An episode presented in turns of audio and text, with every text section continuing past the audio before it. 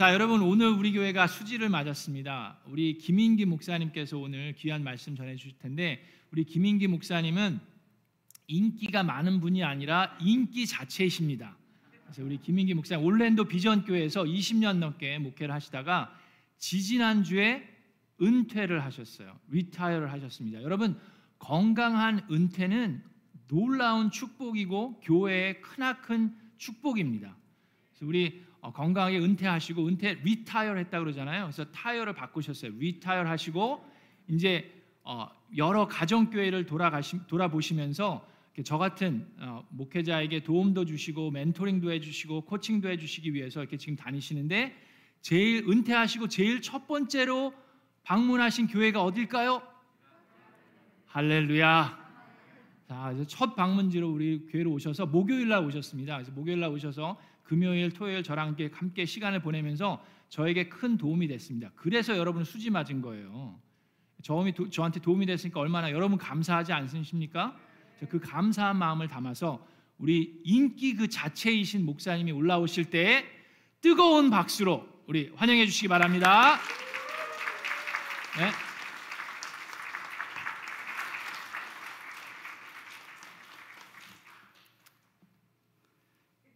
많이 보고 싶었습니다. 아, 제가 우리 목사님은 온 지 얼마 안 되기 때문에 잘 모르는데 제가 이래봬도 한 10여 년 전에 여기 왔다 갔어요. 예, 기억하시는 분은 거의 없겠지만 아, 참 좋은 것은 성도님들은 집에만 갔다 오면 네가 언제 그랬니 다 잊어버리고 오시기 때문에 20년 동안 똑같은 설교를 해도 우리 성도님들 늘 새롭다 그러고 어, 근데 어쨌든 아, 여러분 이렇게 건강한 모습 또 즐거운 신앙생활 또 이렇게 오랜만에 만나게 돼서 너무 가, 감사하고 또 여전히 에, 우리 미러클랜드 침례교회는 사역자들이 올 때마다 키가 좀 사이즈가 커야 되나 봐요. 조금 신경질 나는데 그래도 어, 뭐 잘 되는 걸 보며 기뻐해야죠. 에, 제가 그거에 대해서 오늘 설교할 사람이 그러면 안 되죠. 너무 감사하고 반갑고 즐겁고 어, 그래서 어, 특별히 이렇게 하나님의 말씀으로 만나게 되고 제가 여기 첫 출장지입니다. 그래서 은퇴한 다음에 뭐 은퇴했다고 해서 노는 건 아니고요. 어, 더 우리 가정교회가 미주에 더 든든히 서고 가정교회가 든든히 선다는 말은 뭐냐면 하나님 나라가 확장된다는 말이고 그 확장된다는 말은 예수님 모르는 분들이 예수님을 믿고 하나님 나라에 들어온다는 겁니다. 마귀가 제일 싫어하는 일이지만 하나님이 제일 기뻐하는 일이기 때문에 그 일을 위해서 또 부르심을 받아서 우리 교회에서 은퇴라는 얘기 안 하고 파송이라는 예, 배를 드렸습니다. 그래서 파송 받았으니 또 일하러 다녀야죠. 예. 너무 즐겁게 첫 출장지로 미러클랜드 기적의 땅에 와서 이렇게 행복한 만남이 있게 됐습니다. 말씀을 위해서 잠시 기도하겠습니다. 사랑의 하나님 아버지, 사람이 만남과 헤어짐이 하나님의 섭리 가운데 있는데 이렇게 오랜만이지만 건강한 모습으로 그리고 하나님을 기뻐하시게 해드리는 그런 아름다운 교회로 우리 같이 만나게 해주신 것 감사합니다. 미라클랜드 가족들 그동안 건강하게 하시고 참 어려운 일, 힘든 일이 많이 있었지만 하나님의 지혜로 지켜주시며 오늘도 우리가 앞서거니 뒤서거니 주님 만날 텐데 그날을 바라보며 오늘을 최선을 다하여 주님을 섬기는 귀한 종들 축복해 주신 것 감사합니다. 오늘도 말씀을 통해 더 하나님 마음 깊이 배우고 그래서 주님이 기뻐하시는 인생을 살아보니 내 자신이 기쁘더라. 하나님 앞에 영광을 돌리는 복된 우리의 삶 되게 해 주시옵소서. 오늘도 이런 마음으로 말씀 앞에 섰사오니 저희들의 영혼의 눈과 귀를 열어주시고 오늘도 나를 향하신 하나님의 음성을 들어 하나님 나라를 누리는 복된 삶 되게 해 주시옵소서. 감사하옵고 예수님의 이름으로 기도합니다. 아멘. 아멘. 네, 이제 우리가 신앙생활하고 교회 다닌다. 아, 여기 좀 어르신들이 좀 많이 계셔서 제가 슬로우하게 하겠습니다. 천천히. 네, 하나님 나라 아, 그 단어를 성경에 여러 가지로 표현하고 있습니다. 천국, 주님의 나라, 주님, 그 주님의 뜻, 뭐 이렇게 여러 가지로 얘기하는데 우리가 교회를 다닌다, 예수를 믿는다, 그런 말은 뭘 의미하냐면 이제까지 우리가 세상에 살면서 배웠던 것은 세상 나라입니다. 이걸 어려운 말로 처세술 그렇게 얘기해요.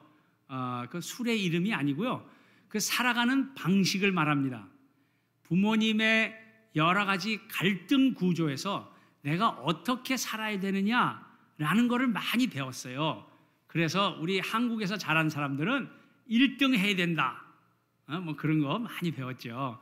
늘 잘해야 되고 앞서가야 되고 1등 해야 되고 그런 문화적 어떤 갈등 가운데 우리가 배웠습니다. 그래서 악착같이 살고 빨리빨리 그렇죠. 예. 한국에 살다 미국에 오면 제일 견디기 어려운 게 미국이 느려 빠진 거죠. 그래서 되는 일이 없고 언제 오냐 맨날 재촉하고 그게 왜냐하면 빨리빨리라는 그 가치관에 우리가 살아왔기 때문에 그거에 지배를 받았기 때문에 여기 딴 나라에 왔어도 여기서도 빨리빨리를 원하니까 갈등이 생기는 겁니다. 우리가 예수를 믿고 교회를 다닌다는 말은 하나님 나라, 천국의 가치관에 그런 지배를 받는다 그런 거죠. 그래서 교회를 다니면 하나님 말씀 듣고 기도하고 삶 공부하고 목장하고 하는 이런 모든 것들은 뭐 하려고 하는 거냐? 내가 세상에서 배웠던 그런 것들을 다 하나씩 하나씩 내려놓고 이제는 하나님이 뭘 좋아하시나 그거를 하나씩 하나씩 배워가지고 배운다고 되는 거 아니거든요. 연습을 해야 돼, 연습을. 그래서 그 하나님 앞에서 배운 거를 열심히 연습하는 거죠. 그거를 우리 교회에서는 지지고 볶는다. 그렇게 표현합니다. 옆 사람에게 한번 얘기하세요. 연습합시다. 지지고 볶읍시다. 네, 우리 한국에서도 다 깔끔 떨고 잘나야 되고 이런 체면 문화 속에 살았기 때문에 하나님 나라의 것을 누리는 게 그게 쉽지가 않아요. 그래서 교회 다닌다, 예수 믿는다 그런 말은 뭐냐면 하나님이 뭘 좋아하시느냐 그걸 배워서 그걸 연습해 갖고 하나님처럼 그렇게 살아가는 거. 이런 거를 하나님 나라를 누린다. 천국 같은 인생이다. 그렇게 표현하는 거죠. 그래서 우리 예수님께서 세상에 오신 이유가 뭐냐? 그런 하나님은 뭘 좋아하시는지 그런 걸 우리에게 가르쳐 주려고 오셨어요. 그래서 그 가르쳐 주시는 내용 중에 가장 많이 들어있는 게 마태복음에 많이 들어있고 예수님이 하나님 나라의 가치관을 설명하실 때 천국은 이와 같으니 다 같이 천국은 이와 같으니 그래서 천국에는 뭐가 통하고 뭐를 하나님이 좋아하시는지를 예수님이 가르쳐 주셨어요. 그거를 배워 갖고 지지고 볶고 연습하는 거예요. 그게 교회고 그게 가정입니다. 그래서 한 분만 아멘 했지만 괜찮아요. 어, 중요한 건 뭐냐면 그러면 그렇게 하나님이 좋아하는 거를 배워서 하는 게 어떤 거냐? 그 내용 중에 여러 가지가 있지만 하나만 어제 새벽 기도 때 대부분이 안 나오셨기 때문에 예? 한번 더 말씀드리면 여러분 이런 말 들어봤어요? 오른뺨을 맞으면 왼뺨을 돌려대라. 그런 말 들어봤어요? 네, 듣기만 했지 스스로 속이고 있는 거죠. 그래서 한번 해봐야 돼. 두 사람씩 짝을 지어서 상대편 뺨을 한 대씩 한번 때려보는 거예요. 갑자기 다 고개를 숙이시네. 네, 그래서 실제로 맞으면 뭐 오른뺨을 맞는 게 아니고 왼뺨을 맞게 되는데 그거는 뭐 손등으로 때린 거고 뭐 이런 게 있어요. 어쨌거나 뼈을 맞으면 화가 나야 되는데 오히려 돌려댈 줄 아는 넉넉한 마음. 이렇게 누가 나를 때리면 이게 하고 싸워야 되는데 오히려 돌려대는 자유함. 이런 건 세상에 없거든요. 우리 한 대 맞으면 열 대 때리고 감옥에 집어넣어야 되거든요. 그런데 하나님 나라는 그런 넉넉함, 자유함. 이것이 인간의 보통 자연인, 그냥 태어난 인간으로서는 그런 게 없습니다. 그리고 조금이라도 억울하면 꼭 원수를 갚아야 되고 그래서 영화 사업이 잘 되는 거예요. 영화에 보면 복수하는 영화를 내가 할 수는 없으니까 그, 그거 대신 보고 아 영화가 잘 됐다 뭐 그렇게 표현하죠. 여러분 지난 한 주 동안 굉장히 힘드셨나 봐. 예, 다행히 마스크를 쓰고 있어서 잘 안 보이는데 예, 하여튼 어떤 분은 꼭 쓰고 계셔야 될 분도 있어요. 벗으면 너무 당황스럽고 어, 저 우리 교회에서도 자- 가끔 얘기하는 게 옆 사람 얼굴 보라 그렇게 얘기해요. 너무 당황스럽고 예수 안 믿게 생겼는데 교회 와 있잖아요. 이런 걸 하나님의 은혜라 그렇게 표현하죠. 이런 거 배우는 곳이 교회입니다. 물론 교회 사역도 하고 목회도 하고 일도 하고 해야 되지만 그 하는 모든 것, 심지어는 기도하고 말씀 배우고 하는 모든 것들이 다 뭘 하려고 하는 거냐? 하나님 마음을 배우려고 하는 거예요. 그 하나님 마음을 한마디로 하면 오늘 이렇게 저 영상으로 찬양하는 건 나 처음 봤어요. 하우 신기해 이래. 그거 저 이거 저 파일로 줄 수 있어요?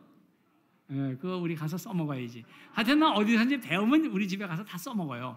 중요한 건 뭐냐면 하나님께서 우리에게 그렇게 은혜를 베푸신 것에 대한 그 하나님의 마음을 우리가 배우는 거예요. 그래서 오늘 찬양한데도 그 고통과 외로움 이유를 알 수 없는데 그런데 우리를 구원해 주셔서 주신 자유함, 네, 자유함. 그래서 하나님의 그 마음을 한마디로 말하면 자유함을 말하는데요. 그 자유라는 게 세상에서 우리 봐온 자유는 내 멋대로 사는 게 자유인데 하나님 나라의 자유는 우리가 죄인 되었을 때에 우리가 어떻기 때문에 한 게 아니고 자기 마음이 하나님의 마음이 자유하시기 때문에 그 자유함으로 우리를 품으시고 구원해 주신 그런 자유함이에요. 못 알아듣겠음. 어, 어쨌든 중요한 거는 우리가 그런 자유함과 넉넉함을 가지고 이제 그런 걸 연습하자고 우리가 교회에서 같이 만난 거예요. 만났으니까 연습을 하려니까 어떻게 해야 되냐? 오늘 아까 전도사님이 마지막에 얘기했듯이 잘 봐주는 거예요. 서로 잘 봐주면 돼. 잘 봐줄 수 있는 사람을 잘 봐주는 건 잘 봐주는 게 아니고 잘 봐줄 수 없는 사람을 잘 봐주는 게 잘 봐주는 거죠. 아, 그래서 우리 옆 사람에게 한번 또 연습해야죠. 잘 봐드리겠습니다. 예. 우리 교회에서 연습할 때 이렇게 하늘복 많이 받으세요. 그런 거 하죠? 예. 그것도 하늘복 많이 받으세요. 아, 저 목사님 잠깐 시키고 난리야. 그런 거 하는 거 말고 하나님 복 많이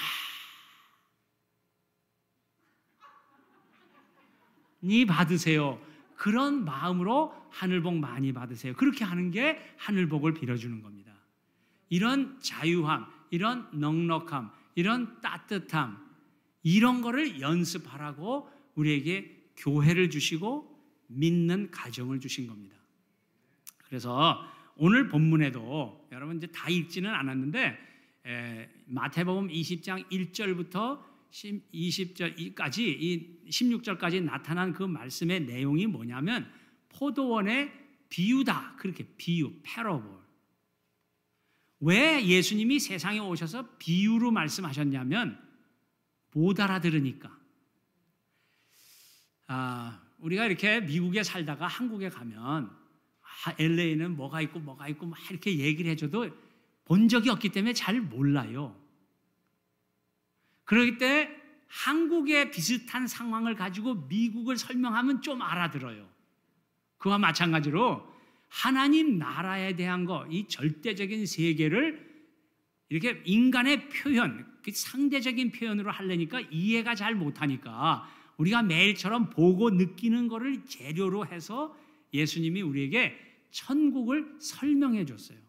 천국도 미국이 50개 주가 있어서 주마다 다 성격이 다르듯이 이렇게 하나님 나라도 여러 가지 면으로 설명해야 되기 때문에 이렇게 저렇게 다른 비유를 들어서 하나님 나라를 가르쳐 주셨어요. 근데 그 하나님 나라의 가치관, 우리가 배워서 내 인생을 다스려야 될 그 가치관, 그런 내용을 한마디로 하면 자유함, 넉넉함, 따뜻함, 뭐 이렇게 표현할 수 있는 거예요. 그거를 우리가 서로 연습하려고 잘 봐드리겠습니다. 그렇게 예수님이 말씀해 주셨어요. 누가 우리를 잘 봐주셨을까요? 예수님이 우리를 잘 봐주셨습니다. 우리 그냥 내버려두면 어디 가요? 뜨뜻한 데 가요. 네? 지옥이라고 들어봤어요? 네, 거기 뜨뜻한 데. 거기 갈 뻔했는데 우리를 웬 사랑이며 웬 은혜인지 가족을 통해 친구를 통해 somebody, someway, somehow 우리가 예수 믿게 되고 이 자리에 앉아서 지금 표정 관리하고 있잖아요. 그래서 이런 모습들을 하나님의 은혜라 그리고 그 근거는 하나님의 마음이 우리에게 그 자유함을 가지고 우리를 사랑해 줬듯이 우리도 그 사랑을 받았으면 이웃을 향하여 그런 잘 봐주는 자유함을 가지라. 참 신기한 건요. 하나님이 우리를 구원하신 거는 너 법을 지키고 너 이거 잘하고 너 뭐 하고 이렇게 하라고 한 게 아니고 우리는 그렇게 안 살았기 때문에 그렇게 느낄지 몰라도 하나님은 우리를 창조하신 분이기 때문에 그 잊어버린 원래 모습을 회복하라고 그래서 우리에게 가르쳐 주신 겁니다. 그래서 그거를 연습하면 어떻게 되냐면 하나님은 우리 아버지시기 때문에 우리가 행복하게 살기를 원해요. 나 이 행복이란 단어도 쓰기 싫은데요. 워낙에 시중에서 행복이란 단어를 갖다 지 멋대로 써가지고 네? 그래가지고 한국에 가면요 옛날엔 동회라고 그랬어. 근데 얼마 전엔 주민센터라 그러다가 요즘엔 행복센터라고 써놨어요. 이거 다 새빨간 거짓말입니다. 제가 동해 여러 번 가봤는데 행복한 인간은 하나도 없더라고. 그래서 세상은 뭐든지 좋은 거 갖다가 가짜로 만드는 이 악한 영이 다스리는 세상이기 때문에 우리는 예수를 믿었다면 그 진짜를 우리가 가져다가 연습을 많이 하는 거죠. 옆 사람에게 얘기합시다. 졸릴만 하면 한 번씩 옆 사람에게 얘기하는 거예요. 네, 연습합시다.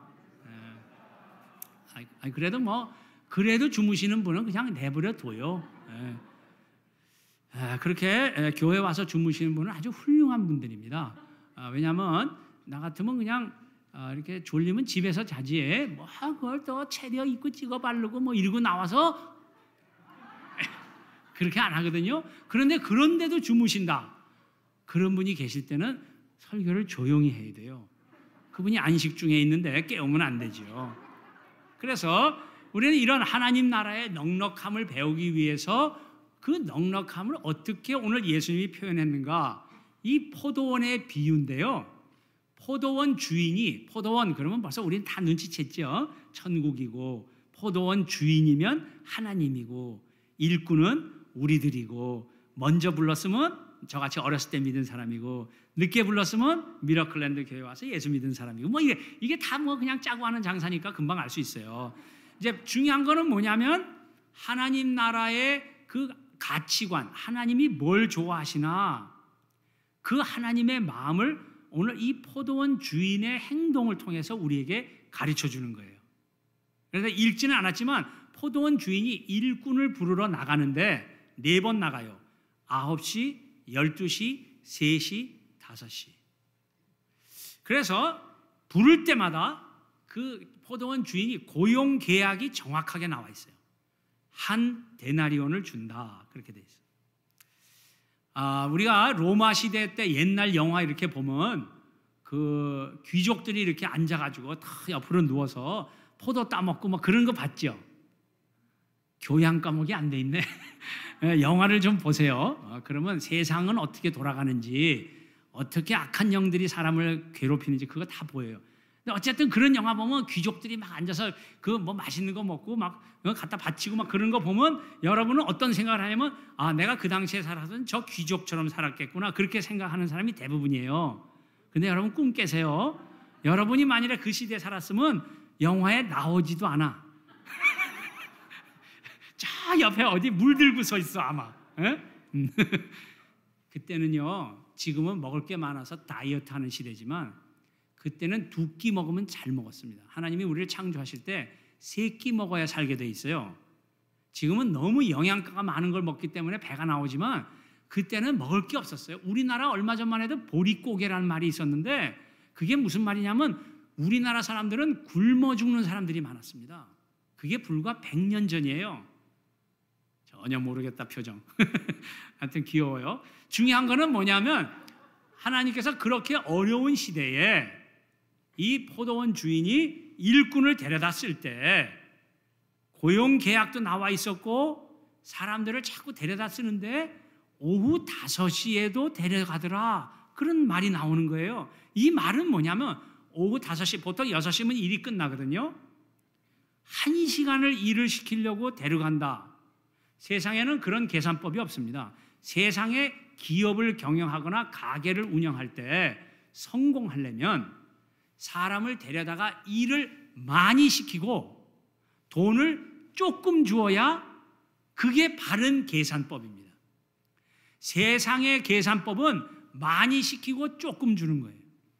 그런데 이 포도원 주인은 오후 5시에도 나가서 사람을 데려다 쓴다. 이 말은 뭐냐면 하나님의 마음이 내 나를 위해서 하는 게 아니고 상대방을 위해서 쓰는 마음을 귀하게 여기신다. 그런 뜻입니다.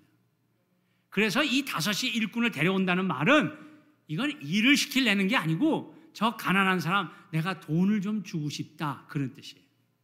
그런 상대방을 위한 마음을 우리가 가지고 있느냐? 그러면 하나님이 그거를 잘한다. 그것을 의롭다. 그렇게 봐주신다는 거예요.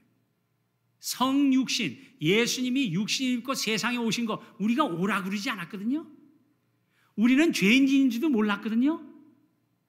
물론 여러분이 시침이 뗄 줄은 알았지만 우리는 원래 죄인인지도 몰랐는데 예수님이 자기가 오셔서 죽으시고 부활하심으로 내가 죄인이란 걸 알게 하시고 우리를 구원해 주셨어요. 완전히 100% 내 입장에서 예수님이 와 주신 거예요. 우리 인간 관계는 뭐 우리가 그렇게까지는 못 합니다. 100% 상대방을 위해서만 한다. 뭐 이런 건 없지요. 그럼에도 불구하고 내가 세상에서 배운 그래도 선심 쓰고 잘 살고 뭐 이런 거를 초월하는 그 사람의 입장에서 도와주는 거예요. 도와주는. 이런 거를 하나님이 귀하다고 여기신다는 거죠. 요거를 배워야 돼요, 우리가. 또 옆 사람에게 얘기합시다. 잘 봐드리겠습니다. 이상하게요. 잘 봐주면 잘 봐주는 것을 당한 그 사람도 행복하지만 참 신기한 건 내가 행복해요. 한 사람밖에 못 해봤잖아. 예, 그래서 우리 이런 걸 해봐야 돼 일단은. 세상의 계산법은 인과응보라는 겁니다. 이거 어려운 말인데 콩 심은 데 콩 심고 파, 콩 나고 파 심은 데 팥 난다 그런 거예요. 노력하면 대가가 있다. 우리는 그렇게 세상에서 배웠는데 실제로 살아보니까 어때요? 아 이게 콩 심은데 이상한 게 나와. 어? 아이들 한 몇 명 나보면요, 제가 내 새끼 맞나? 그런 애들이 있어요. 어? 우리 부모들은 자기도 A 받아본 적이 없으면서 애들을 두드려 가지고 A 받게 하는 거, 뭐 이런 거. 하여튼 어, 제가요 옛날에 브롱스 저 뉴욕 브롱스에서 잡학 가게 했는데요. 이런 얘기하면 졸다가도 눈이 번쩍 떠지더라고. 네? 그런데 그 전번 주인은요 영어도 못하고 어르신 내고 그래갖고 그런데도 돈을 많이 벌었대. 그걸 내가 샀죠. 그 나는 젊었고 영어도 잘하니까 돈을 엄청 벌 거라고 생각했는데 1년 만에 손 털고 나왔어요. 그 이상하죠? 나 지금도 이해는 안 가요. 콩을 심었는데 콩이 안 나더라고. 인생에 우리 그런 경험을 할 때마다 세상에서는 뭐라 그래요? 팔자가 세다.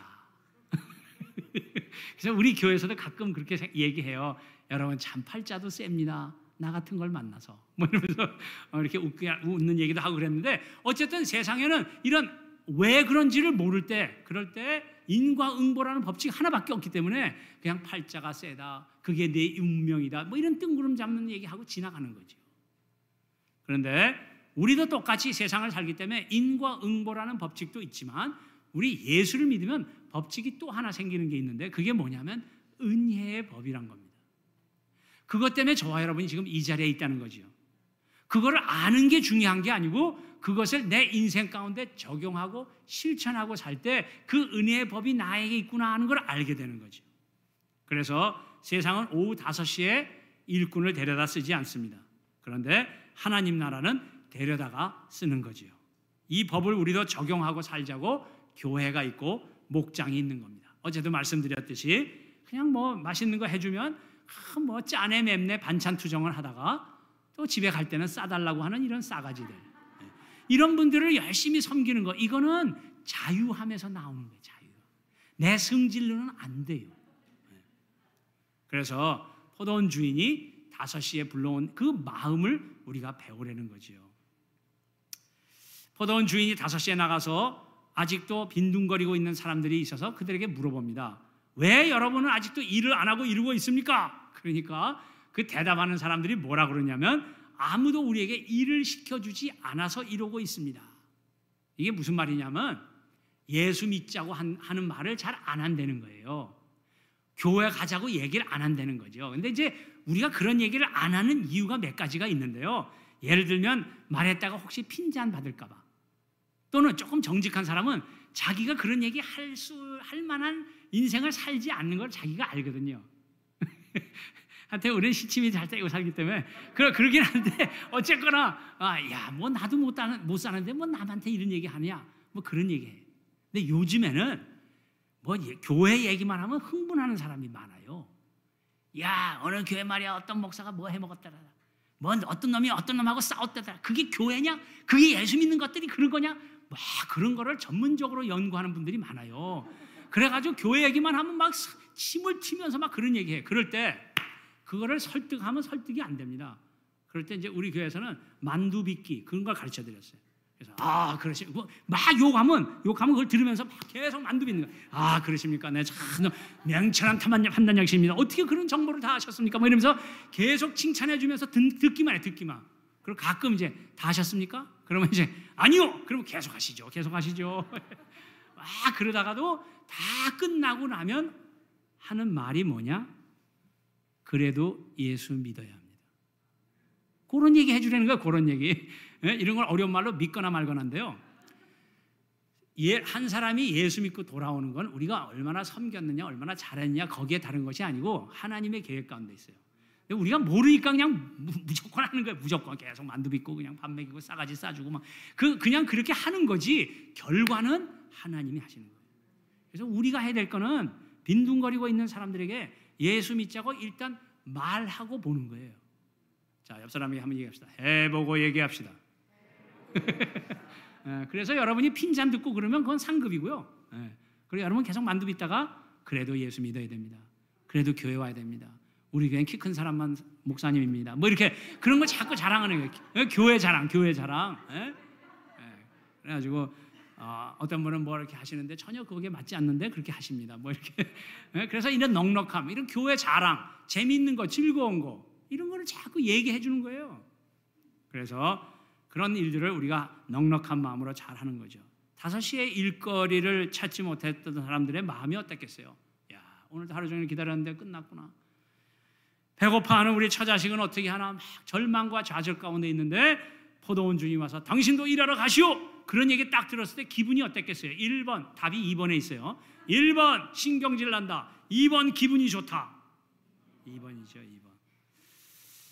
이런 마음으로 우리가 살아가는 겁니다. 나를 부르신 하나님, 그분의 그 부르심에 기뻐하며 하는 거예요. 저는 이렇게 뭐 이민 생활 뭐 한 20년을 이렇게 장사도 하고 뭐 직장 생활 하다 이러다 늦게 목사가 돼 가지고 이 말씀을 이- 잊어버리지 않으려고 노력합니다. 늦게 불렀어. 난 5시에 부르는 사람이에요. 어, 그래서 얼마나 재밌는지 몰라. 그냥 막 제가 재밌어 하는 걸 신경질 내는 사람들이 있거든요. 너는 뭐가 그렇게 재밌냐? 그리고 막 신경질. 그 신경질이 충만하신 분을 그냥 사랑하고 격려하고 축복하고. 어? 그런 게 너무너무 재밌어요. 막 옛날에 그냥 어떤 목, 저 할아버지는 막 제가 설교 끝나고 나면 예배 끝나고 나면 제 사무실에 와서 발을 꽉 차고 문을 차고 들어와서 김 목사! 그 설교할 때 그런 단어를 쓰면 어떻게 해? 아, 그리고 막 성질을 막 내요. 그러면 제 마음에 how 귀여워해. 얼마나 이쁜지, 예? 얼마나 세상에 쩔었으면 저렇게 흥분을 하실까. 그래서 이제 그 어르신네 모시고 막 밥도 사드리고 CCP 짤 좋아하세요 그분이 499 all you can eat 아주 치사해요 그분이 그래서 그분도 돈도 별로 안 드니까 그분들을 모시고 가서 그 할아버지가 결국엔 내 장례 김 목사가 해줘 그래서 제가 천국 잘 보내드렸어요 제가 그때 할아버지가 성질 내고 들어오는데 아니 제가 뭐 잘못했단 말입니까? 나도 똑같이 그랬으면 끝난 거예요 그거는. 근데 제 마음에 하우 귀여워해. 그런 넉넉한 마음. 그런 늦게 부르신 하나님 너무 고마워서 신나서 그런 마음으로 하면 뭐 이렇게 성질 내고 짜증 내고 그런 거 봐도 별로 지장 안 받습니다. 아침부 일찍부터 와서 일한 사람들 이제 문제가 이제 생기기 시작하는데 이 사람이 어떻게 생각을 했냐면 야 한 시간 일했는데 한 데나리온 받았으면 난 아침에 9시에 왔으니까 8시간 일했으니까 적어도 8 데나리온은 받겠다 라고 나름대로 생각했다는 데 문제가 있어요. 아이, 이게 재미없구나. 너무 재밌는 거 이거. 나름대로 생각하는 게 문제예요. 목사님, 제가 그래도 나름대로 열심히 했습니다. 뭐 이런 분들이 있을 때마다 그러니까 그 모양이지. 나름대로라는 건 세상에 배운 가치관을 말합니다. 우리는 이제부터는 하나님 나라의 가치관, 하나님이 뭘 좋아하시나를 배우라고 구원해 주셨고 교회를 주셨고 목장을 주신 거죠. 그 근거를 분명하게 우리가 바꿔야 되는 거죠. 그래서 먼저 와서 일한 사람, 아 목사님, 그거 뭐 이렇게 하는 거, 그거 뭐 저 불평등한 거 아닙니까? 뭐 이런 거. 이런 마음들이 결국엔 우리 세상에서 뭐라고 얘기하면 논리라고 그래. 논리, logic. 사람의 논리는 자기 딴에는 그게 옳은 것 같이 생각을 들을지 몰라도 그건 타락된 기준에서 나오는 논리이기 때문에 그것이 맞다 틀리다를 교회에서 적용하면 아주 어려워집니다. 그래서 이 인간이 얘기하는 논리라는 것을 적용하면 그 사람의 마음에는 대부분 뭐 어느 땐 적용해야 될 때도 있지만 대부분은 원망 불평이라는 것이 만들어집니다. 그래서 예수님이 이렇게 결론을 오늘 본문에 내리고 있죠. 이와 같이 꼴찌들이 첫째가 되고 첫째들이 꼴찌가 될 거다. 옛날 성경에는 먼저 된 자가 나중 되고 나중 된 자가 먼저 된다. 뭐 이런 말이 있는데요. 이것도 아, 예수님이 할 수 없이 우리 인간의 용어로 사용해서 그렇게 표현한 거긴 하지만 우리가 예수를 믿는다면 저와 여러분은 이미 첫째라는 것입니다. 첫째답게 살으라는 거예요. 옆 사람에게 얘기해 주세요. 제가 첫째 올시다. 그렇게 연습은 많이 하세요. 제가 간 다음에. 네, 그래서 첫째가 되는 것, 우리는 이미 첫째답게 살아가는 것. 그래서 첫째가 꼴찌가 되지 않도록 먼저 된 자가 나중 될 수 있다는 가능성을 알고 우리는 늘 하나님이 부르신 첫째와 같이 그렇게 살아간다는 거죠. 우리 인간에게는 한계가 있습니다. 그래서 뭘 꾸준히 한다는 거 뭐 이런 거 잘 못하죠. 방향성. 예? 우리가 잘한다 못한다를 따지기보다는 그쪽 방향으로 가고 있는가 그것이 훨씬 더 중요한 겁니다. 가다 보면 엎어질 때가 넘어질 때가 있지만 끊임없이 다시 일어날 수 있는 이유는 뭐냐? 그 방향이 분명하기 때문에 그렇습니다. 그래서 우리 교회는 이런 작심삼일이니 뭐 3년, 10년, 10년 세 번 해보고 얘기합시다. 뭐 이런 얘기를 많이 했어요. 그, 그 단어를 성경에 충성이라고 나와 있어요. 충성. 충성이란 단어 영어로는 faithfulness. 믿을만 하다. 그 믿을만한 감각을 가지려면 시간이 오래 필요해요. 같이 살아봐야 돼요. 그래서 오래 하는 겁니다. 오래. 10년 해보고 얘기합시다. 충성은 오래 하는 거. 한번 따라하겠어요. 될 때까지 합시다. 안 되니까 해야지. 이런 생각을 딱 머릿속에 놓고 아이, 그냥 그만둬 버릴까 그냥 그런 마음이 들 때 다시 해야지. 될 때까지 해야지. 안 되니까 해야지. 다시 일어나는 거. 이런 거를 충성이라. 그렇게 살 때 주위에 있는 사람들이 날 보고 어, 쟤는 믿을 만한 사람이다. 왜? 방향성이 있기 때문에. 계속해서 충성을 하기 때문에 그런 거죠. 이런 것을 반복해서 연습하고 하나님께 자꾸 돌아오니까 그 돌아오던 방법도 이 횟수도 점점 줄어들고 나중에는 그렇게 계속 하는 게 자연스러워지는 그런 마음에 하나님이 자유함을 주시고 그렇게 살아가는 사람을 너는 첫째다. 그렇게 불러주시는 거죠. 반복해서 다시 시작한다는 것이 얼마나 중요한지 모릅니다. 우리가 세상에서 배우는 거는 그냥 세상의 사고방식, 생활 습관 이런 것들이 하나님의 관점으로 자꾸 떠나는 쪽이 많았는데 이제 이런 걸 자꾸 가지고 오는 거죠. 그래서 그런 거를 반복해서 연습하고 누리는 거. 이런 거를 이런 변화를 가지라고 오늘 우리에게 이 포도원의 비유를 예수님이 말씀해 주신 겁니다. 이런 변화를 반복해서 우리가 가질 수 있는 세 가지 방법을 우리 가르쳐 주셨는데 첫 번째는 하나님의 은혜에 대한 감사입니다. 그거를 표현하셔야 돼요. 자, 한번 따라 합시다. 감사합니다. 고맙습니다. 미안합니다. 네. 그래서 하나님의 은혜에 대한 감사의 마음, 아, 마음은 다 있죠. 마음은 다 있는데 이걸 표현할 때 내 마음이 더 자유로워지고 그 듣는 사람의 영혼이 소생하, 살아나고 뭐 이런 열과를 했죠. 아, 질문한 마음, 베드로란 사람이 이 마태복음 오늘 20장 읽었는데 그 앞에 19장에 보면 베드로가 예수님에게 이런 질문합니다. 선생님, 내가 선생님을 위하여 다 버리고 따라왔습니다. 그래서 내가 받을 것은 무엇입니까? 라는 질문을 하고 있어요. 이게 우리식으로 말하면 이런 거예요. 내가 열심히 했으니까 하나님 나에게 원하는 것을 주셔야 됩니다. 이런 사람들의 마음 속에는 늘 잔잔한 분노가 있습니다. 그래서 이런 사람 이런 생각을 가지고 살아가는 걸 하나님이 볼 때는 꼴찌가 된 거죠. 이런 거를 흥정의 대상으로 하나님을 볼 때 이런 문제들이 생깁니다. 우리는 하나님을 흥정의 대상으로 볼 자격이 없습니다. 아침부터 일찍 나와서 일할 수 있는 일자리를 주셨고 우리, 우리식으로 얘기하면 우리 어렸을 때부터 예수 믿게 하셨고 또 늦게 부르시기도 했지만 어쨌든 우리 예수 믿게 하셨고 그리고 예수를 믿게 된 특권을 누리게 하셨기 때문에 그래서 우리는 끊임없이 감사의 마음을 표현하고 살아야 합니다. 절박한 사람들에게 포도원 주인은 일거리를 주셨고 약속대로 한 데나리온을 주셨습니다.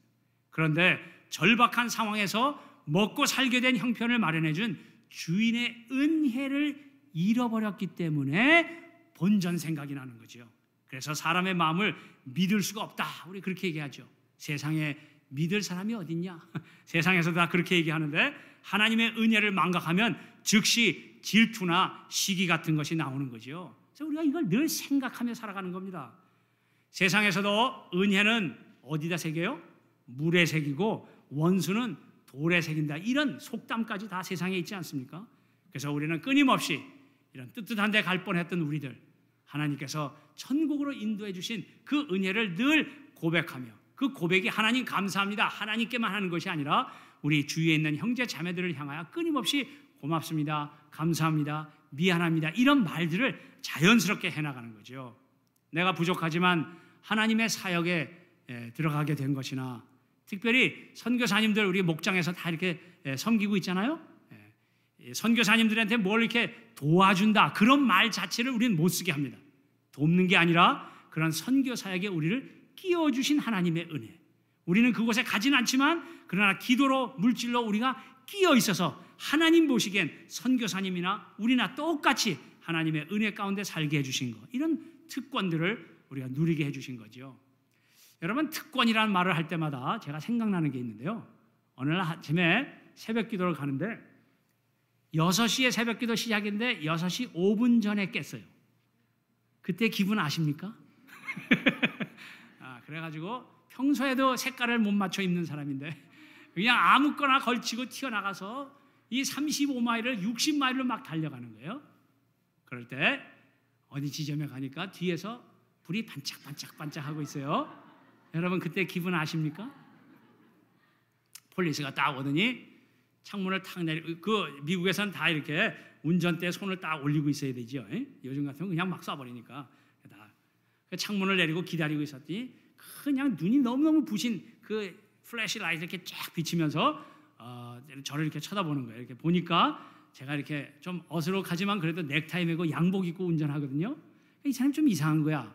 이 꼭두 새벽에 양복 입고 뛰는 사람이 이게 뭐 하는 사람인가? 그러면서 이분이 다른 건 묻지 않고 너 어디를 그렇게 바쁘게 가냐? 아, 물론 이게 미국 사람이니까 영어로 했어요.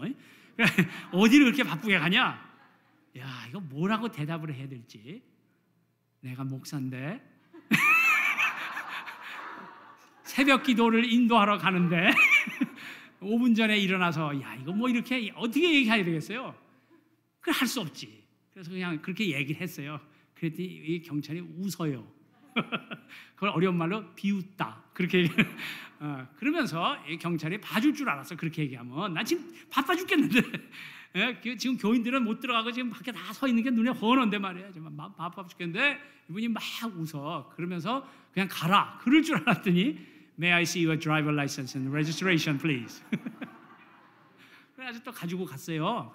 왜 이렇게 안 와? 그게 오니까 뭐 검사해 보니까 아무것도 없거든요. 네, 그러니까 이제 와가지고 이제 내가 목사라는 거 알았으니까 뭐라 하냐면 Reverend Kim, your driver license is your privilege. If you're against the law, we take out. 그러는 거예요. 뭔지 알아들어야지. 우리가 가지고 있는 이 운전 면허증은 사회법으로 임시로 당신에게 준 특권입니다. 만일에 자꾸 법을 어기면 그 특권을 빼앗아 갑니다. 이 경찰의 말이 저는 하나님의 음성으로 들었어요. 그래가지고 그 다음부터 35마일로 천천히 교회 가가지고 제가 기다리고 있는 우리 형제님 자매님하고 같이 들어가서 그날 준비한 설교는 안 하고 제가 그 경찰에 통해서 주신 하나님의 말씀을 증거했습니다. 지금 우리가 예수 믿고 뭔가 주님을 위해서 한다는 것은 프리빌리지, 특권입니다. 우리가 원망하고 불평하고 그러면 그거 하나님이 가져갈 수도 있어요. 물론 하나님은 좋으신 분이게 뭐 경찰처럼 뺏어가지는 않겠지만 우리의 마음이 그렇다는 거예요. 저와 여러분이 뭔가 선교사님을 돕고 목장에 누군가 VIP를 섬기고 우리가 뭔가 교회를 섬겨서 목회하고 있다면 that is my privilege. 저와 여러분의 특권이라는 거죠. 그래서 우리는 늘 감사합니다, 미안합니다, 고맙습니다. 이런 것을 표현하고 사는 거죠. 사도 바울은 자신의 사역에 대해서 이렇게 고백했습니다. 고린도서 15장 10절에 보니까 나는 여기 나는 사도 바울이고요. 하나님의 은혜로 오늘의 내가 되었습니다. 멋있죠? 네. 나는 사도들 가운데 이 사도라는 말은 예수님하고 같이 먹고 살았던 12명의 사도 제자들을 말하는데 사도 바울은 그 당시에 예수님을 만난 적이 없기 때문에 같이 산 사람이 아니기 때문에 어떤 사람들은 유대인들은 네가 무슨 사도냐? 넌 뭐 예수님하고 살아보지도 않았는데 네? 담에색에서 만났잖아요. 아, 좀 표정 관리 좀 해주세요. 네. 그래, 그래가지고 어, 그렇게 어쨌든 제자들은 아, 제자랑 같이 예수님하고 같이 살았던 사람은 아니잖아요. 그래서 네가 무슨 제자냐 이렇게 공격을 받던 사람인데 그 공격을 받던 이 사도 바울이 뭐라 그러냐면 나는 예수님하고 같이 먹고 살았던 사도들 가운데 그 사람들보다도 더 열심히 일했습니다. 아 대단한 사람이에요. 제가 목회하면서 이 열심이란 단어가 나올 때마다 제 자신의 모습을 볼 때가 많습니다. 저는 성격이 적극적이기 때문에 교회에서도 일을 열심히 했어요. 제가 젊었을 때부터 찬양대 지휘도 하고 뭐 봉사하고 그렇게 화장실에 그, 그 기저귀 버리지 말라고 그랬는데도 그 기저귀 버리면 꼭 김 집사를 불러 저예요 저 김 집사님 부르면 제가 그 송구를 넣어가지고 그 그냥 어, 뭐 기저귀 그거를 꺼내가지고 막 이렇게 그런 열심을 가지고 했는데 그럴 때 제 마음속엔 은근히 무슨 마음이 있었냐면 야씨 나는 집사라도 말이야 이렇게 고생하는데 이것들을 뭐 하고 있는 거야? 나 이런 은근한 분노가 있었어. 그런데 우리 목사님은 저를 보고 아 김 목사 으 기저귀를 꺼내는 정도면 아주 믿음이 좋은 거야. 나는 집에 갈 때 믿음이 없는 것 같은데 목사님은 자꾸 나한테 믿음이 좋다는 거예요. 근데 제가 목회를 하면서 보니까 나같이 똑같이 적극적인 성격을 가진 분들이 열심히 하는데 그분의 마음속에 나중에 알고 보니까 나하고 똑같은 마음이 있더라고. 그거는 꽝입니다. 내가 열심히 했기 때문에 누군가가 미워지고 내가 뭔가 열심히 잘했기 때문에 못하는 사람이 무시되고 있다면 그건 하나님이 볼 때 너는 꼴찌다. 똑같은 열심인데 열심히 하더라도 열심히 할수록 더 하고 싶고 더 즐겁고 그것 때문에 내가 인생의 즐거움을 찾고 하나님께 감사가 있고 요거는 다섯이 온 사람이고 요게 첫째입니다. 그래서 우리의 마음속에 내 마음을 어떤 마음이 다스리고 있는지 우리 인간이 다 감정이 있는데 내 감정이 나를 어디로 끌고 가는지를 잘 보는 거죠. 그래서 원망이 생기고 미움이 생길 때는 오히려 그 형제자매를 찾아가서 미안합니다, 고맙습니다, 막 격려하고 축복하고. 우리의 열심은 그런 사도 바울의 고백. 그래서 이 자신의 사도된 이 하나님이 주신 특권 그거를 열심으로 고백한 이 사도 바울의 고백이 저와 여러분의 고백이 되시기를 주님의 이름으로 축원합니다. 두 번째는 우리가 어떻게 하면 이런 하나님의 은혜를 붙잡고 살, 늘 하나님의 은혜를 잘 붙잡고 살 수 있을까? 두 번째는 우리는 다 동역자라는 겁니다. 동역자. 우리 교회에서 만난 거는 팔자가 세서 만난 게 아니고요. 하나님의 섭리 가운데 하나님이 함께 교회를 세우라고 우리 같이 만나게 했습니다. 일찍 온 사람들이 나중 온 사람들에게 자기들과 똑같이 한 대년을 받는 걸 보고 원망했습니다. 왜냐하면 감사를 놓쳤기 때문이기도 그렇지만 부정적인 비교 의식입니다. 우리 한국 문화 속에 체면 문화라는 것이 있습니다. 이걸 어리, 쉽게 말하면 안 그런데 그런 척 하는 거죠. 저희 교회도 제가 처음에 가서 이 첫 귀신 쫓아내는데 한 10년 걸렸어요. 얼마나 끈적끈적한 귀신인지. 그래가지고 뭐든지 척 하는 겁니다. 척. 그래서 이런 마음속에 뭔가 이 부정적인 얘는 쟤는 나는 이런 비교하는 거. 뭐 인간이기 때문에 전혀 없을 수는 없지만 그런 생각이 들 때 우리는 오히려 그런 생각을 버리고 오히려 형제 자매들을 격려하고 축복하고 뭐 이런 거를 열심히 연습하는 거죠. 그래서 우리는 경쟁자가 아니고 서로 사랑하고 격려하라고 만난 그런 형제 자매들이라는 겁니다. 이거는 설교 때 듣는 좋은 말이 아니고요. 여러분이 목장에서 실제로 연습해야 됩니다. 그래서 저희 교회 가끔 목사님, 저 인간하고 못 살겠어요. 저 왼수를 내가 어떻게 해요? 막 이럴 때 그 원수와 영원토록 같이 살도록 한 목장에 넣어드립니다. 그래서 성경에 보면 원수를 사랑하라. 그런 말씀을 듣는 좋은 말이 아니고 실제로 연습하도록. 근데 사실 원수를 만난 그 원수가 문제가 아니고 그 원수를 품지 못하는 내 마음이 문제예요. 이런 거를 연습하는 거예요. 그건 원수를 만나기 전에는 연습할 기회가 없는 거예요. 제가 교회 다니면서 원수를 사랑하라는 좋은 말을 많이 들었는데 원수를 만나면 다 도망만 댕겼어요. 그래서 우리 교회는 하여튼 불편하고 어려운 사람들을 같이 묶어놓고 그래서 서로 지지고 볶고 그러는 가운데 결국에는 원수는 그대로 원수로 있는데 내 마음이 변해서 그 원수가 형제 자매가 되는 그래서 우리는 동역자들입니다. 동역자. 내 마음에 안 맞는 사람이 있으면 하나님이 그분을 내 마음의 자유함을 깨달으라고 붙여준 동역자입니다. 이걸 우리가 거꾸로 했기 때문에 예, 승질 충만해 사는 거죠. 그래서 옆 사람에게 좀 얘기해 주세요. 제 옆에 계셔서 감사합니다. 음. 특별히 부부가 앉았을 때 굉장히 힘든 말인데 예, 연애질 할 때야 뭐 어? 전도사님 지금 뭐 결혼한 지 1년 됐어요? 아유 좋겠다. 어, 살아봐라 살아봐. 아, 물론 기쁨 전도사님은 안 그러겠지만 어, 대부분 시중에서는 그래요. 어, 떠냐면 어, 연애질 할 때는 침 흘리고 다니다가 어, 결혼하고 나서 3년 지나면 원수가 집에 있다. 그래서 성경에 원수를 사랑하라 그렇게. Anyway, 그래서 제 옆에 있어서 감사합니다. 오늘 제가 참 아, 마음에 부담이 되었던 제가 깊이 회개했던 말씀이 하나 나오는데 그게 뭐냐면 오늘 본문에 이 포도원 주인이 자기 일찍 왔는데 한 대나리온 준다고 불평하는 사람에게 뭐라고 말씀하시냐면 내가 후하기 때문에 그것이 당신 눈에 거슬리요? 우리의 마음을 확 뒤집어 놓는 그런 말씀입니다. 내가 후하기 때문에 내가 잘해준 것 때문에 네가 신경질 나냐? 그런 뜻. 좋은 일이 있는데 좋은 일을 기뻐하지 않고 배가 아프냐? 그런 말씀. 꼭 제 얘기하는 것 같지 않습니까? 네. 우리는 죄성이 있기 때문에 누구나 다 그런 마음을 피할 수는 없지만 그런 마음이 들 때 오히려 더 그 형제 자매를 격려하고 축복하고 사랑하고. 근데 그거 참 말은 쉬운데요. 하기 어렵습니다. 저도 지금 연습하고 저도 이제 은퇴했지만 그 제가 은퇴하기 전에 몇 개월 동안 아, 저를 그렇게 싫어하고 미워하고 그러는 형제가 하나 있어요. 아니 싫어하고 미워하는 게 정상이고 좋아한다는 게 비정상이에요. 내가 보기에는 그럼에도 불구하고 그런 형제가 있어요. 지금도 만납니다. 제가 전화하면 안 받아요. 카톡하면 안, 답이 안 와. 그러면 전 집에 쳐들어갑니다. 문 열어놓고 문 잠궈놓고 안 열어줘. 계속 두드립니다. 뭐 그런 거 하는 거예요. 그런 거 그게 내가 연습하는 거예요. 지금 연습. 그래서 성경의 비유 중에 여러분 탕자의 비유 들어보셨는지 모르겠는데 거기 탕자의 비유는 탕자를 돌아오게 하신 그 아버지의 마음도 중요하지만 진짜 핵심은 우리 인간들에게 주는 교훈은 뭐냐면 마다들입니다.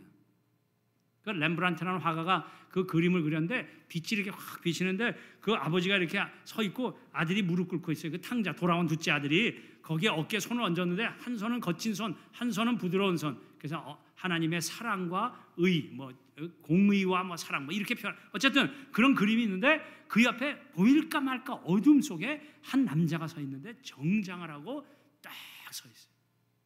그 마음에 뭐라고 있냐? 아버지가 미쳤구나. 저 어떤 놈인데 저렇게 해줘? 나는 뭐야? 나는 평생 같이 있었는데 소 한 마리도 안 잡아주더니 잘한다, 잘해. 요, 요런 마음. 요런 마음이 딱. 그 누구에게요? 제게요. 어둠 속에 있는 형제, 형은 오히려 분노하고 있습니다.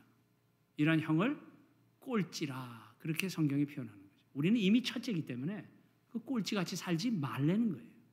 그래서 교회를 주시고 가정을 주셔서 그런 철제로 살 수 있도록 연습하라는 거죠. 그래서 포도원에 들어온 일꾼은 다른 사람을 보고 사람을 보고 일하는 게 아니라 일감을 주신 주인을 바라보고 일하는 겁니다. 부부도 마찬가지입니다. 부부가 서로 보면 뭐 얼마나 그래요. 뭐안 뭐 맞는 것도 많고 미안합니다. 자꾸 이래서 전도사님. 그렇지만 뭐 현실을 내가 얘기해 주는 거예요. 근데 중요한 거는 나이가 들고 같이 살다 보면 또 포기할 건 포기하고 격려할 거면 격려하고 그거 다 지혜를 배우는 거죠. 중요한 것은 우리가 같이 동역자로 만났기 때문에 서로 잘 되는 것을 격려하고 축복해 주는 거죠.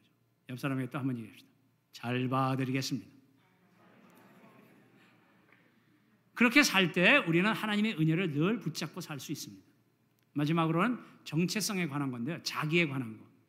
하나님에 대해서는 늘 감사합니다. 물론 하나님께 감사하는 것을 형제 자매들의 관계에서 표현하는 거죠. 사람들의 관계에서는 동역자의 관계. 자기에 대해서는 자기 인식에 대하여 정체성인데요. 그래서 맨 처음에 와서 일을 한 사람들은 은근히 좀 더 받으려니 하고 나름대로 생각했다. 그래서 원망이 나온 거죠. 받으려니 자기의 정체성의 문제입니다. 전화 온 것 같은데 좀 받아주세요. 그래서 이 우리는 어떤 정체성을 가, 내 자신이 나를 볼 때 내가 어떤 존재로 생각하고 살아야 되나? 그거를 예수님께서 누가복음 17장 10절에 이렇게 말씀하고 있습니다. 일꾼의 태도에 대해서 제가 두 주 전에 은퇴할 때 딱 요 말씀하고 끝냈습니다. 왜냐하면 목회하는 내내 내가 은퇴하면 이 말을 하고 끝내리라. 그렇게 해왔기 때문에 아주 그냥 기회가 와서 하고 속 시원하게 누가복음 17장 10절에 이거 예수님이 그렇게 얘기하라고 그런 거예요. 거기 뭐라고 나와 있냐면 명령을 받은 대로 다 하고 나서 특권을 누린 거예요. 우리가 하나님의 명령을 받은 거예요. 그리고 다 하고 나서 뭐라고 얘기하느냐? 우리는 쓸모없는 종입니다. 그랬죠, 우리? 우리 가만두면 어디 갔어요? 뜨뜻한데. 우리 쓸모없는 종이었어요. 멸망의 진노의 자식이었어요. 그런데 하나님이 특권을 주시고 구원해 주시고 이런 교회를 만나게 하시고 목장을 주시고 형제 자매 뭐 갈등도 있고 어려움도 있지만 그것을 통해 나 자신을 보고 내가 예수님 닮아가도록 그렇게 만들어줘 만나게 된 동역자라는 걸 알게 하시고 뭐 이런. 그래서 그거 다 하고 나서 첫 번째 고백은 내 정체성은 원래 뜨뜻한 데 갈 존재였어요. 쓸모없는 종입니다. 다 하고 나서는 우리는 마땅히 해야 할 일을 했을 뿐입니다. 거기에 원망이 없어요. 불평이 없어요. 마땅히 해야 할 일을 했을 뿐입니다. 내가 얼마나 중요한 사람인데 그런 생각을 가지고 있는 한 그 사람의 마음에는 평안이 없습니다. 그래서 우리는 늘 하나님 안에서 마땅히 해야 할 일을 했을 뿐입니다. 사랑하는 형제 자매 여러분, 우리가 언제 하나님이 부르셨냐? 그거는 뭐 중요한 거 아닙니다. 여러분 성경에 나오는 많은 믿음의 위인들이 있는데 모세니 레아 아, 이, 이 자매님들 자매님들이 이거 절대로 해서도 안 되고 들어서도 안 되는 말 중에 하나가 뭐냐면 아, 그 자매 참 못생겼다. 이런 말이에요. 그런데 성경에 그런 말을 들은 유일한 여인이 나오는데 그 여인이 레아라는 여인이었어요. 얼마나 마음에 상처가 있었겠습니까? 하나님은 그 여인에게 여섯 아들을 주셨습니다. 모세니 레안이 야곱 얼마나 치사찬란한 인간입니까? 아브라함, 사도 바울, 베드로 우리가 지금 목장에서 이런 사람 만났다면요 엄청나게 웃기는 사람들입니다. 성격도 안 좋고 다혈질이고 베드로 아무 때나 튀어나왔다가 아무 때나 들어가고 막 이런 모르시나? 네. 그런데 그들이 하나님의 부르심을 받고 하나님의 은혜 때문에 그들은 믿음의 위인들로 우리 앞에 있습니다. 그런 능력의 삶을 살게 하신 분이 예수님이란 사실을 매일처럼 기억하셔서 영광스러운 이 빚진 자의 영성으로 주님 앞에 서는 날까지 그렇게 살면 세상이 흔들리지 못하는 꼭 행복이란 단어를 얘기 안 해도 그냥 좋아요. 세상 말로 하면 세상 살만 합니다. 다 죽겠다, 힘들다, 괴롭다. 예? 특별히 이렇게 비즈니스 하시는 분들 경기가 안 좋아요. 그런데 너무 귀여워. 예? 경기는요, 40년 전에도 안 좋았어요. 인간의 욕심이 없어지지 않는 한 경기 안 좋아집니다. 꿈 깨서요. 어쨌든 다 경기 안 좋다 죽겠다 뭐 이래. 예? 그렇게 살아가는 세상 가운데 정말 살만하다. 참 보람이 있다. 즐겁다.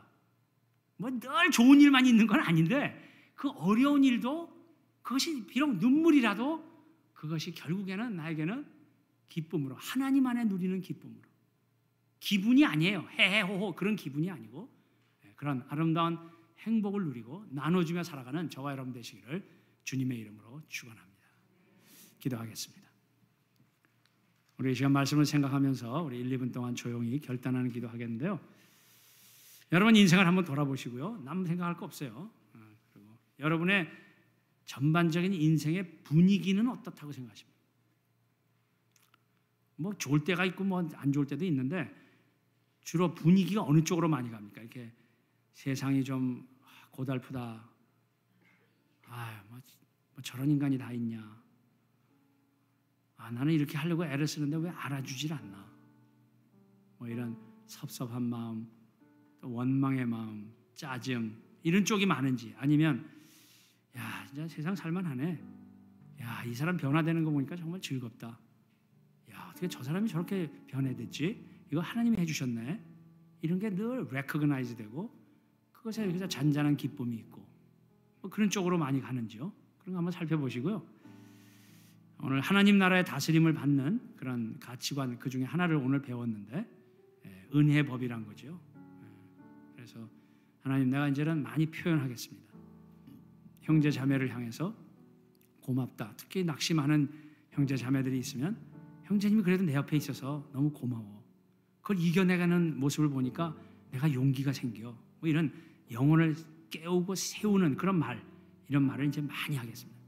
감사합니다. 미안. 그리고 형제 자매들 중에 한두 사람 생각해 보시고요.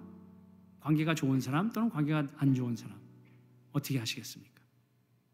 하나님이 나에게 맺어주신 동역자인데 이 형제를 위해서 내가 이렇게 한번 사과도 하고 격려도 하고 맛있는 것도 사주고 내 자신에 대해서 하나님 그냥 마땅히 해야 할 일을 하는 것 뿐인데 은혜를 받은 건데 괜히 본전 생각에 좀 그랬습니다.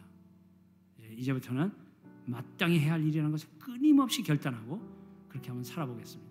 뭐 이런 여러 가지 그 말씀들을 생각하면서 하나님 하나님이 누리라고 하신 하나님 나라 한번 잘 누려보겠습니다. 우리 1, 2분 동안 조용히 소리 내지 마시고 예수님이 내 앞에 계시다고 생각하시고 그분에게 이렇게 두런두런 얘기하시면서 하나님 나 이렇게 한번 살아보겠습니다. 우리 결단하는 기도 하나님께 드리겠습니다. 아버지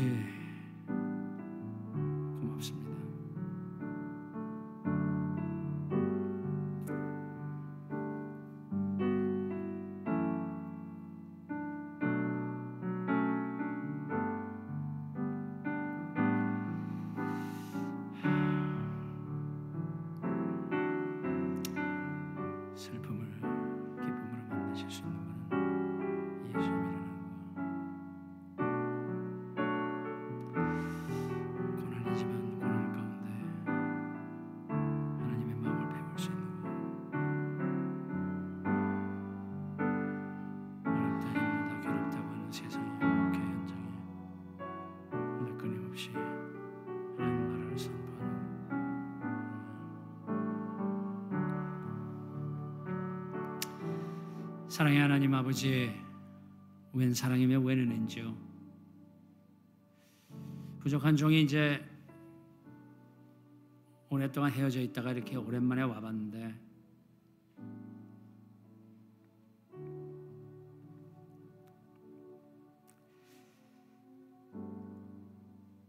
슬픔을 기쁨으로 바꾸게 하시는 하나님이 미라클랜드 침례교에 있다는 거 보며 하나님께 영광을 돌립니다. 고난을 오히려 실력을 쌓는 기회로 만드신 하나님이 우리 미래클랜드에 계신다는 걸 보고 하나님께 감사를 드립니다. 목회 현장이 힘들다, 교회가 힘들다, 교인들은 싸운다, 교회는 엉망이다. 그런 비난의 화살이 몰아오는 이 세상 속에 있지만 여전히 하나님 나라는 예수 그리스도 안에 있습니다. 선포하는 우리 미라클랜드 침례교가 있어서 하나님께 감사와 영광을 돌립니다. 여전히 우리가 육신 입고 세상에 사는 동안에 뭐 어려운 일이 없을 수도 없고 뭐 다 갈등이 있게 마련이지만 그러나 이제는 그걸 이기게 하시는 하나님 나라 그 가치관 그 능력을 오늘 조금 배웠습니다. 한번 그렇게 살아보겠습니다. 그래서 하나님 도와주시옵소서. 하나님이 우리 스스로는 우리가 그렇게 할 수 없는 거 아시면서 우리를 부르셨다는 것은 우리에게 하나님이 하시겠다는 약속인 줄로 믿습니다. 주님 도와주시고 그래서 이제 미라클랜드 침례 교회를 통하여 우리 한 사람 한 사람 내 자신을 볼 때 뭐 내가 뭘 할 수 있겠나 그러나 하나님께 헌신만 하면 그 부족함을 채우시는 하나님의 능력이 우리의 삶을 변화시킨다는 확신을 가지고 이제 더욱더 형제 자매는 서로 사랑하고 이 세상을 향해서는 하나님의 사랑을 선포하는 늠름한 우리의 신앙생활 되도록 하나님 축복해 주시옵소서. 그래서 아버지 늘 하나님께 감사하는 그런 영성, 그런 인생의 분위기로 살아가겠습니다. 우리 교회 안에 만난 형제 자매들 어찌하든지 격려하고 축복하고 그래서 아버지 슬픔을 기쁨으로 바꾸시는 하나님의 능력을 우리의 관계 가운데 깊이 체험하며 살겠습니다. 그리고 영원히 우리는 빚진 자로서 마땅히 해야 할 일을 했을 뿐입니다. 끊임없이 주님 앞에 기쁨으로 다가가는 우리의 모든 인생의 모습들이 되도록 축복해 주시옵소서. 그래서 우리가 또 다시 하나님의 계획과 섭리 가운데 만날 수 있다면 이제는 더 많은 하나님의 자랑을 가지고 만날 수 있도록 주님 인도해 주실 줄 믿사옵고 우리가 이런 모양 저 모양 우리의 인생을 주님 앞에 드러내고 결단한 기도 주님께서 기름 부어 주셔서 그렇게 살아보았더니 정말 천국 같은 인생이 되었더라. 우리의 입술에 열매 되도록 인도해 주시옵소서. 감사하옵고 예수님의 이름으로 축복하며 기도하옵나이다.